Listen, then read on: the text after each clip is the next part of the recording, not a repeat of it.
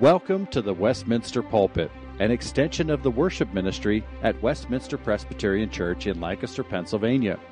Please contact us for permission before reproducing this message in any format, and may this sermon nurture your life in a meaningful way as we proclaim our Savior. Say a few words as I introduce our speaker this evening. He's familiar to most of you if you've been around John Hayward was uh, raised in this congregation and has finished his seminary degree uh, a year or two ago now. But what you don't know is this summer he finished both his Hebrew and Greek languages that are requirements for ordination. So, how do you like that? Learning, finishing up Hebrew and Greek at the same time and uh, enjoying it too. That's even more amazing. As I talked to John, uh, he enjoyed it. Uh, but if you remember back in March when we were shutting down the services, we were about to hear from John on 1 Samuel 12. And now that we're back on Sunday evenings again inside, we're resuming 1 Samuel, our series there. And I was saying to John in the robe room, it's like John Calvin being uh, let go from his pulpit in Geneva when he was young and, uh, in a sense, asked to leave town and then eventually being asked to come back after two plus years. And as you might guess, Calvin just picked up in his study, in his preaching in Romans, where he had left off with the next verse that he was going to do years before. I said to John, You can't say that because you don't want to identify with John Calvin like that's who you are, but, uh, but I can say it. so we're so glad that um, John is bringing the Word of God. Pray for him and Heidi uh, as they seek God's will for their lives. John is, the, is a dean of a classical Christian school in Harrisburg, and, um, but is seeking God's will for God's calling on his life. And so, without further ado, John, bring the Word of God. Well, it is good to be with you again some people, I think, could make a decent argument that some things have changed since the middle of March. Uh, but certainly we know that none of the most important eternal things have changed. God's word is still living and active, and we will be looking at 1 Samuel chapter 12. But would you, would you please pray with me? Almighty God, we confess that we have gone through another week. Lord, and now we begin a new one. But all last week, uh, we've listened to voices. We've listened, Lord, to voices that come to us uh, from our own minds, our own thoughts. We've listened to voices that come to us from various news media, Lord, from social media, uh, from friends, from coworkers, Lord, voices that we have sought, voices that we have not sought. But Lord, we ask uh, that you would speak to us, that we would have ears to hear your voice from your word, uh, and that it would remake us, and that it would remind us and refresh us in knowing Jesus Christ. We do pray in his name. Amen. So, as, as you turn uh, to 1 Samuel 12, if you're not already there, I wanted to maybe prime the pump of our minds to get used to considering uh, what uh, the passage would have us consider this evening. Uh, perhaps in, in these past six months, uh, you've been seeking comfort. Uh, perhaps you've sought comfort in a variety of places. You've had uh, things change in your life. You've thought more about death. And so I thought I'd ask you this question, and I didn't come up with it. It's what is your only comfort in life and in death?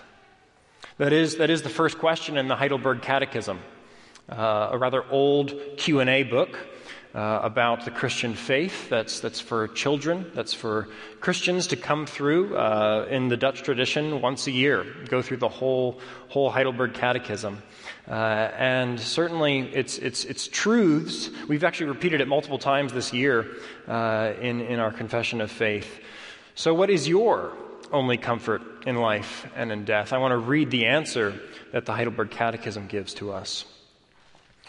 What is your only comfort in life and in death? That I am not my own, but belong, body and soul, in life and in death, to my faithful Savior, Jesus Christ. He has fully paid for all my sins with his precious blood and has delivered me from the tyranny of the devil. He also watches over me in such a way that not a hair can fall from my head without the will of my Father in heaven. In fact, all things must work together for my salvation. Because I belong to him, Christ, by his Holy Spirit, also assures me of eternal life and makes me wholeheartedly willing and ready from now on to live for him. What glorious truths. Uh, worth spending perhaps a whole year reflecting on. Certainly worth memorizing, worth teaching to your children. Uh, take advantage of kids' sticky brains and just stick good stuff to it uh, and have them memorize it. Uh, but uh, is, it, is it actually? Is it not just aspirational? Is it actually where you've been finding comfort? Um, and how can we find comfort like this? We don't often read question number two Right, question number two in the Heidelberg Catechism says this What do you need to know? How many things must you know to live and die in the joy of this comfort? What do you need to know to know the joy of this comfort? There are three things, but the first thing that it says is first thing we need to know to have this comfort is to know how great my sin and misery are how great my sin and misery are. And that, that, that is what this text is going to show us. This text is going to show us, show the reader, the great sinfulness of the sin of Israel in seeking a king for themselves, and the faithfulness of God to his covenant. And we see Samuel acting as an eternity, and he lays out the case for these two things for the sinfulness of Israel and asking for a king, and for the faithfulness of God. Let's, let's give attention to God's word. And Samuel said to all Israel, Behold, I have obeyed your voice in all that you have said to me, and have made a king over you. And now, behold, the king walks before you, and I am old and gray. And behold, my sons are with you. I have walked before you from my youth until this day. Here I am. Testify against me before the Lord and before his anointed. Whose ox have I taken? Whose donkey have I taken? Or whom have I defrauded? Whom have I oppressed? Or from whose hand have I taken a bribe to blind my eyes with it? Testify against me, and I will restore it to you. They said, You have not defrauded us, or oppressed us, or taken anything from any man's hand. And he said to them, The Lord is witness against you, and his anointed is witness this day, that you have not found anything in my hand. And they said, He is witness. And Samuel said to the people, The Lord is witness, who appointed Moses and Aaron and brought your fathers up out of the land of Egypt. Now, therefore, stand still that I may plead with you before the Lord concerning all the righteous deeds of the Lord that he performed for you and for your fathers. When Jacob went into Egypt, and the Egyptians oppressed them, then your fathers cried out to the Lord, and the Lord sent Moses and Aaron, who brought your fathers out of Egypt and made them dwell in this place. But they forgot the Lord their God and he sold them into the hand of Sisera, commander of the army of Hazor, and into the hand of the Philistines, and into the hand of the king of Moab. And they fought against them. And they cried out to the Lord and said, We have sinned because we have forsaken the Lord and have served the Baals and the Ashtaroth. But now deliver us from the hand of our enemies, that we may serve you. And the Lord sent Jerubbaal and Barak and Jephthah and Samuel and delivered you out of the hand of your enemies on every side, and you lived in safety. And when you saw that Nahash, the king of the Ammonites, came against you, you said to me, No, but a king shall reign over us, when the Lord your God was your king. And now behold, the king whom you've chosen, for whom you've asked, behold, the Lord has set a king over you. If you will fear the Lord and serve him and obey his voice and not rebel against the commandment of the Lord, and if both you and the king who reigns over you will follow the Lord your God, it will be well. But if you will not obey the voice of the Lord, but rebel against com- the commandment of the Lord, then the hand of the Lord will be against you and your king. Now, therefore, stand still and see this great thing that the Lord will do before your eyes. Is it not wheat harvest today? I will call upon the Lord that he may send thunder and rain, and you shall know and see that your wickedness is great, which you have done in the sight of the Lord, and asking for yourselves a king. So Samuel called upon the Lord, and the Lord sent thunder and rain that day, and all the people greatly feared the Lord and Samuel. And all the people said to Samuel, Pray for your servants to the Lord your God, that we may not die. For we have added to all our sins this evil to ask for ourselves a king. And Samuel said to the people, Do not be afraid. You have done all this evil, yet do not turn aside from following the Lord, but serve the Lord with all your heart.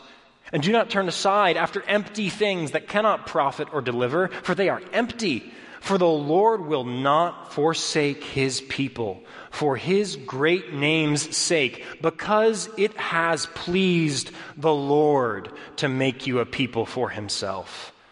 Moreover, as for me, far be it from me that I should sin against the Lord by ceasing to pray for you, and I will instruct you in the good and the right way.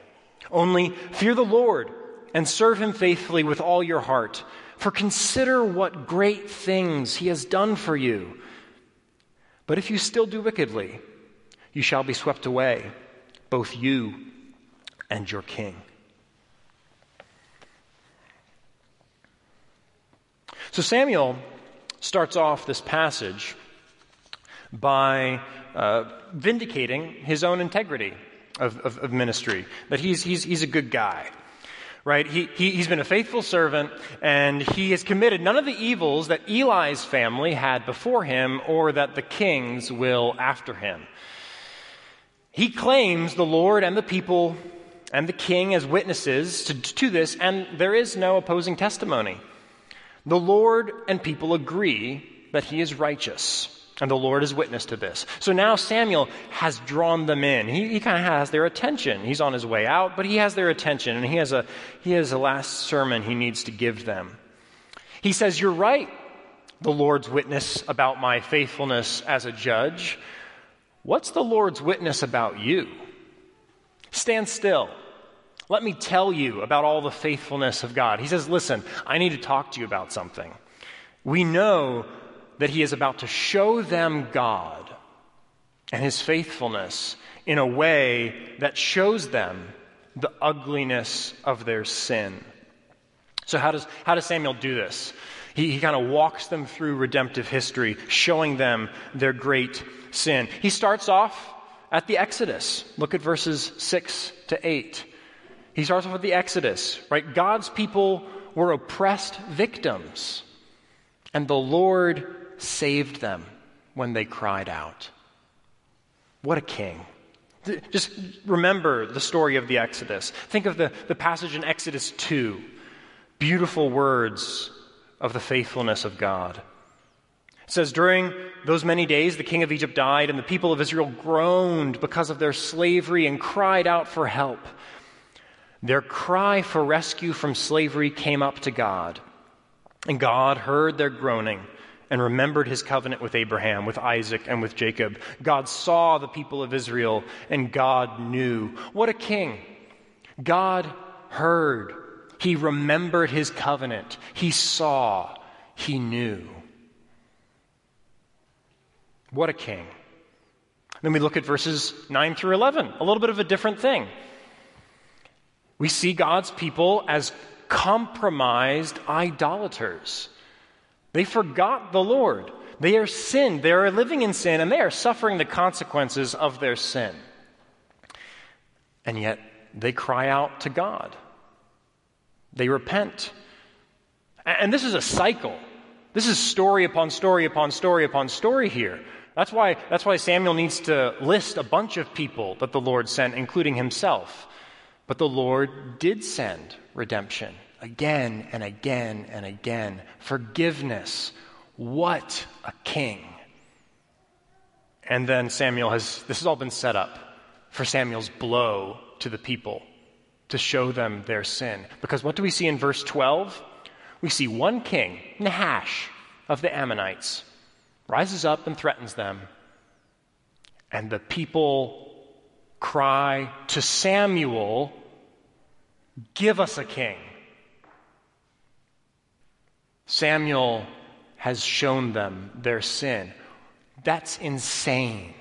Why would they reject this king who took them out of redemption and took them out of Egypt and saved them despite their sin? And this sin was one of trust. This sin was one of dependence. What was Israel depending on? What was Israel putting their hope in? And, and it's tricky here. We, we don't want to just think of this category of sin in general. The text would have us move in one specific direction because this sin is trust in a thing that was not a bad thing. God, got it appointed for a king. It's right there in Deuteronomy under Moses. They say, hey, and when you have a king, here's what he should do, here's what he shouldn't do. So, so there's nothing wrong with a king. The problem is their trust in that king. The problem is they cried out to Samuel for a king. They rejected the Lord their God as king. So we want that specific context to shape how we want this passage to settle down into our hearts. What are the good things that you're trusting in that are still causing you to reject God as king? What are the legitimate things that we are trusting in in an illegitimate way? Right? What are the God given, God ordained, God planned gifts to a healthy church that we are trusting in in an unhealthy way? That we are putting an unhealthy emphasis on? And this is tricky. Every time our hearts get engaged when there's something that's not an obviously bad thing, it's a, it's a good thing, a bad God. But still, our hearts can sort of respond and say, well, well, there's nothing wrong with it. Right? And so we, we, need, we, need, we need help doing this. And the Holy Spirit will work on us uh, throughout this, this time together, but also throughout. And, and I wanted some help on it. So I asked Ralph Davis, not personally, but in his commentary, I asked him, how, how do we want to look into this passage? And he, he, he, he nails it. Right? He says, We, and he's speaking to a church very similar, modern American context, we have a tendency to assess our problems mechanically rather than spiritually. Our first impulse is to assume there's something wrong in our techniques. The need is for adjustment, not repentance. There's something wrong in the system that needs doctoring. And he says this How easy for even energetic evangelicals to look for a new gimmick rather than to cry out for a new heart. And then he says this. He says, in light of the situation of Israel, right? Again, we're, we do not want to just completely destroy the fact that Nahash, king of the Ammonites, was an actual threat. And he says, in light of this situation, it's perfectly rational to ask for a king. It's a far more efficient way to do war. It's perfectly rational to ask for a king. But yet, God viewed it as a rejection of his kingship. So he says this Davis says, Our proposals and solutions then can be completely reasonable, clearly logical, obviously plausible, and yet utterly godless. We want to see the sinfulness of this sin. But notice that in verses 13 and 15, Samuel just, he doesn't, he doesn't seem to camp out there yet. He just jumps immediately into a rather ordinary call for the people and the king to obey God's words. They should fear the Lord and they should listen to him. They should fear him and follow him. He's saying, God's given you this king, and, and yes, it was flowing from sinful motives, but nothing wrong with it in and of itself. So, so start right where you are, Israel. Start right where you are. It's always the right time to repent and follow God's word. And yet, we see that God is true to his word. Samuel doesn't neglect the sin. Right? If we look at verses 16 and 18 now, God is true to his word. And there aren't just blessings and good things and guidance in his word. There are also covenantal curses contained in his law, and especially curses against those who have God's law but have rejected it and ignore it. So God displays his power in this passage. Right? And again, this would call to mind Samuel saying, Isn't it, isn't it the wheat harvest today? Well, maybe the Lord, will, I will ask the Lord to send thunder and rain. I will ask the Lord to show the power of his judgment against you. And we know this is, this is to call them to repentance, but to show the power of his judgment against you so that you might repent. And it, it works. It does call them to repentance, but also it reminds them all the more of the insanity of their rebellion in the first place. Not only has this God shown his faithfulness to them time and time again, his covenantal love, he's the Lord of the weather. He is the creator of all things, the sustainer of all things, the God who, by the power of his word, puts the clouds and the rain and the thunder right wherever he wants them. Why would they have rejected him in the first place? And the people know this. And they know the fearful consequences of their sin, and they are afraid. They're so afraid, they don't even, they don't even dare to call him our God. They say, Samuel, pray to the Lord your God that he doesn't kill us, because we have eh, multiplied our sins in this way. So, but look, look at verses 20 and 22. Though Samuel in discussing the Exodus and the redemption again and again and again in the time of the judges, has used the past, has used God's past faithfulness as a way to emphasize the insanity and the ugly rebelliousness of their sin. He transitions into reminding them that God does not change like they do. Right? Hear the comfort of these verses.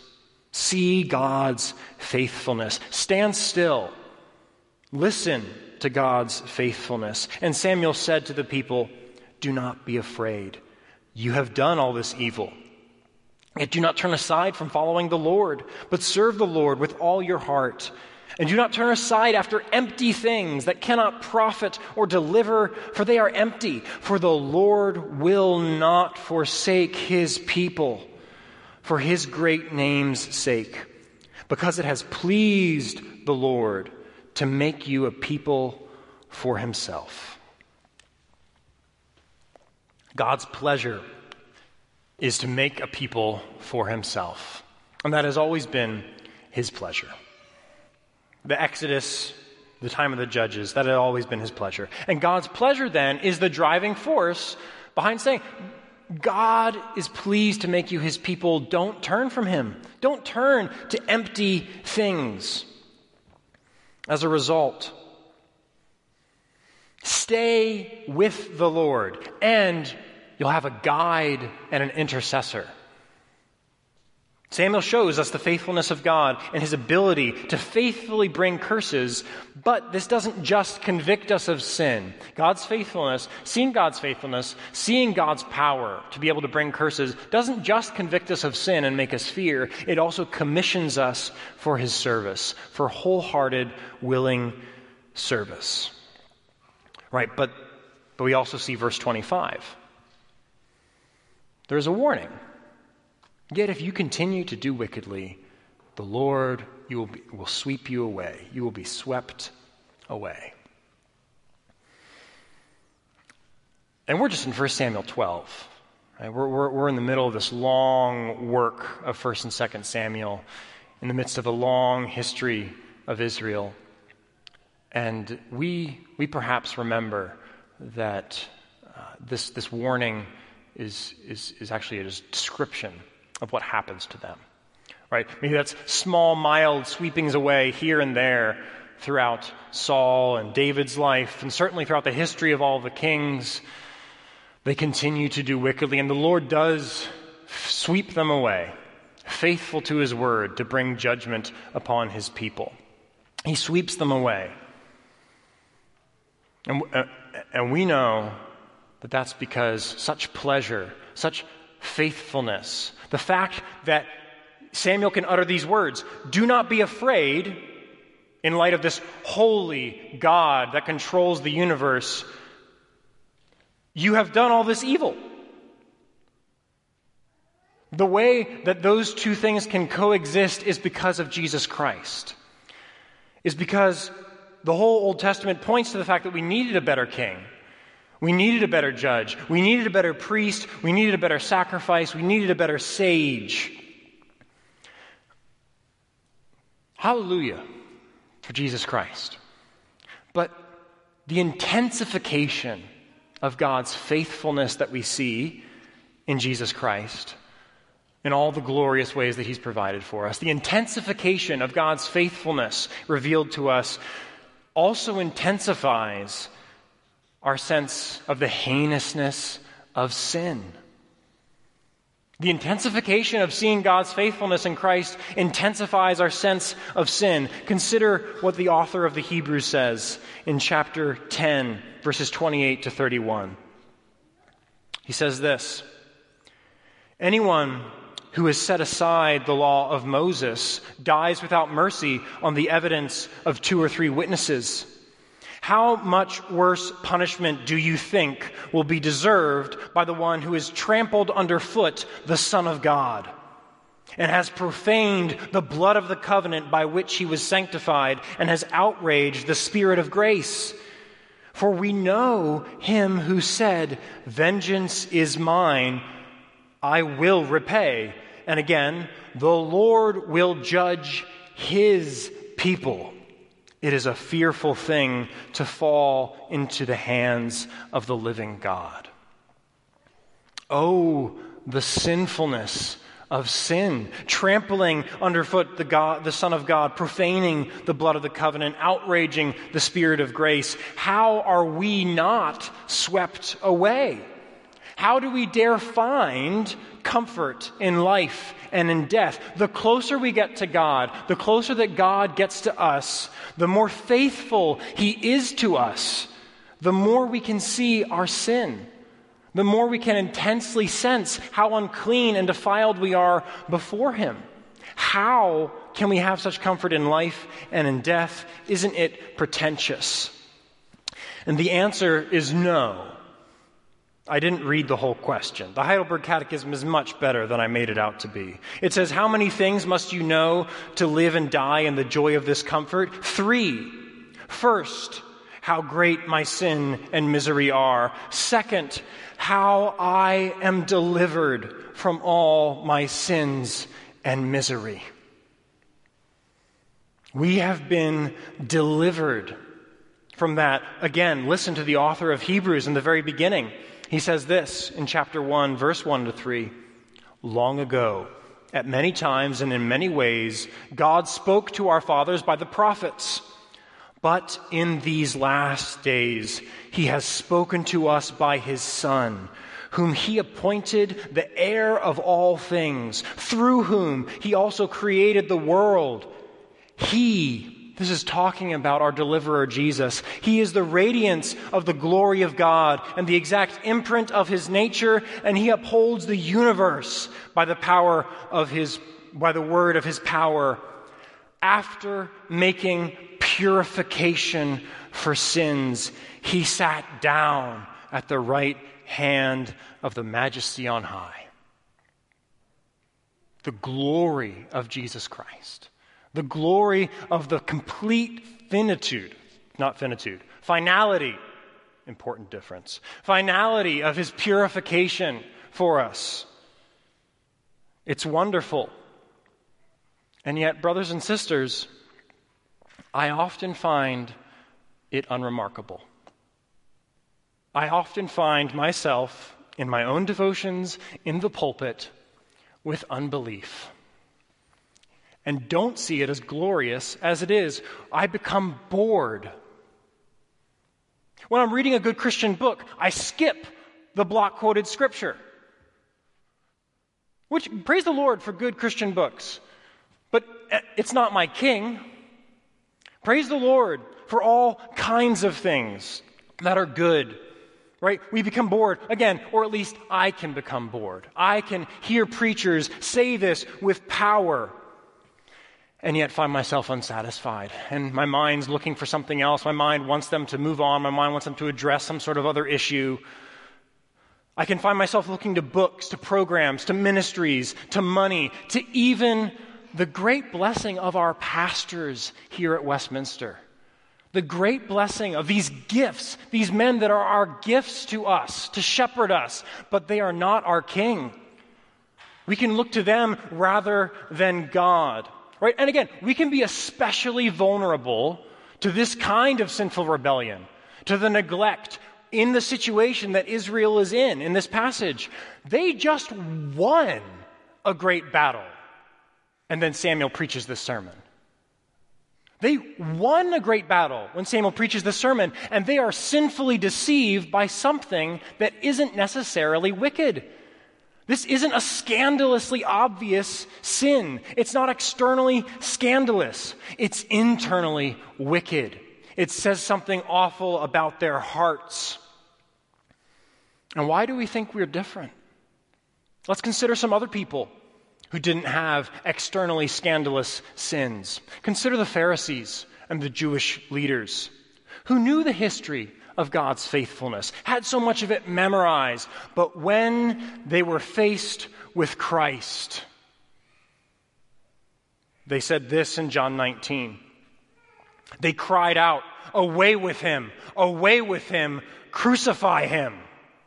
See, the little seed that happens in simple, peaceful neglect or rebellion, crying out to man instead of God, doesn't stay small. They say, Away with him, away with him, crucify him. Pilate said to them, Shall I crucify your king? And the chief priests, the chief priests answered, We have no king but Caesar. So he delivered them over to be crucified. Rejecting God as the foundation and source of our blessing, rejecting Him as King is not a small, innocuous sin. Stripped of the external niceties and worldly success, it's rebellion just like any other rebellion in the Scriptures. But how do we root it out? How do we root out such unbelief? How can we get the heart surgery that we need? What can dissolve what Sinclair Ferguson calls the superglue of sin? What can dissolve the superglue of sin? The only solvent is the blood of Christ. Look to Christ to fight your dismissal of Christ. And again, look to Christ your King when we say the blood of Christ, we're talking about real human blood that was warm and smelled. When we look at the cross, we're talking about real agony and pain. Not a theological concept, not a theory of the atonement, but a man was nailed to a cross, and our sin was nailed there to him. How do we apply this in our lives? We got to go back to verse 20. Do not be afraid. You have done all this evil. What a, what a glorious connection that Samuel and the Holy Spirit has given us in that passage. Where do we see the heinousness of our sin? At the cross. And what has to happen in our hearts as we see the glory of the anger of God revealed at the cross? We need to be humble enough to see that horror and say, Thank you. To see a man dying and say, Thank you, that's what I need. I need someone to die for me. And this is exactly what our text tells us to do. Look at verse 24. It says, For consider what great things God has done for you. Consider the glory of God's faithfulness in Jesus Christ. And I, I, need some help here to talk about the glory. And, and we don't have time to jump into John Owen, so we'll have to settle for Jonathan Edwards. And, and, and Jonathan Edwards says this He says, Some are struck with the glory and wonderfulness of the dying love of Christ and some with the sufficiency and preciousness of his blood as offered to make atonement for sin.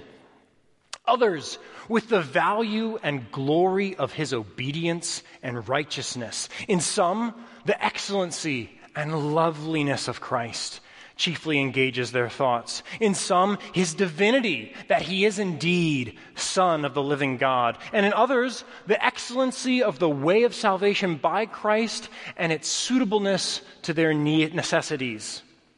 We dare not neglect such a great salvation. And we dare not to think that we only need to hear it at the beginning of our life in Christ. As Ralph Davis says, this passage reminds us that we don't only become Christians by grace alone, we remain Christians by grace alone. And in God's mercy, we need not be swept away in wrath, but can be swept off our feet in thankful obedience by the power of the Holy Spirit. That's the third part of the catechism. I must know how great my sin and misery are, how I am delivered from all my sins and misery. Third, how I am to thank God for such deliverance. So, how should we thank God for such deliverance? How should we fight to maintain a daily sense of Christ as our King? Two things come to mind prayer and His Word. And with prayer, uh, don't get distracted by telling yourself, ah, I know I need to pray more. I don't want to even talk about how much time you spend in prayer. That could be a good thing to talk about. That's not what I want to talk about. I want to talk about what is the scope of things that you pray about. Not how much time you devote, and praise the Lord for those of you who are faithful prayer warriors, but what is the scope of things that you think it's worth praying about? It should be everything. Christ is King of all. We should ask Him for all. Again, and what are we deceived by? Whose favor do we think we need? Whose intercession, whose gifts do we think we need? Look to Christ. What is the scope of the blessings that we seek from Him? Ask, seek, knock. Our prayer life is one way to daily say, Christ is King of all, Christ is King of all. And, and He delights he delights to be our intercessor. He delights to be our guide through every good and right way that we might face. So look to Christ. Second, look to the Bible. Be captivated by the scriptures. Cross reference your entire life with the scriptures. Be a king. This is what the king was supposed to do. In Deuteronomy 17, it lays out. Sorry, I paused because I was considering reading the whole thing. But, he, but, but basically, the king was to do a number of things. He wasn't supposed to have a lot of wives. He wasn't supposed to have a lot of chariots because the Lord is still the king, even if the king is the king. What was he supposed to do? He's supposed to copy out God's word by hand, his own personal copy.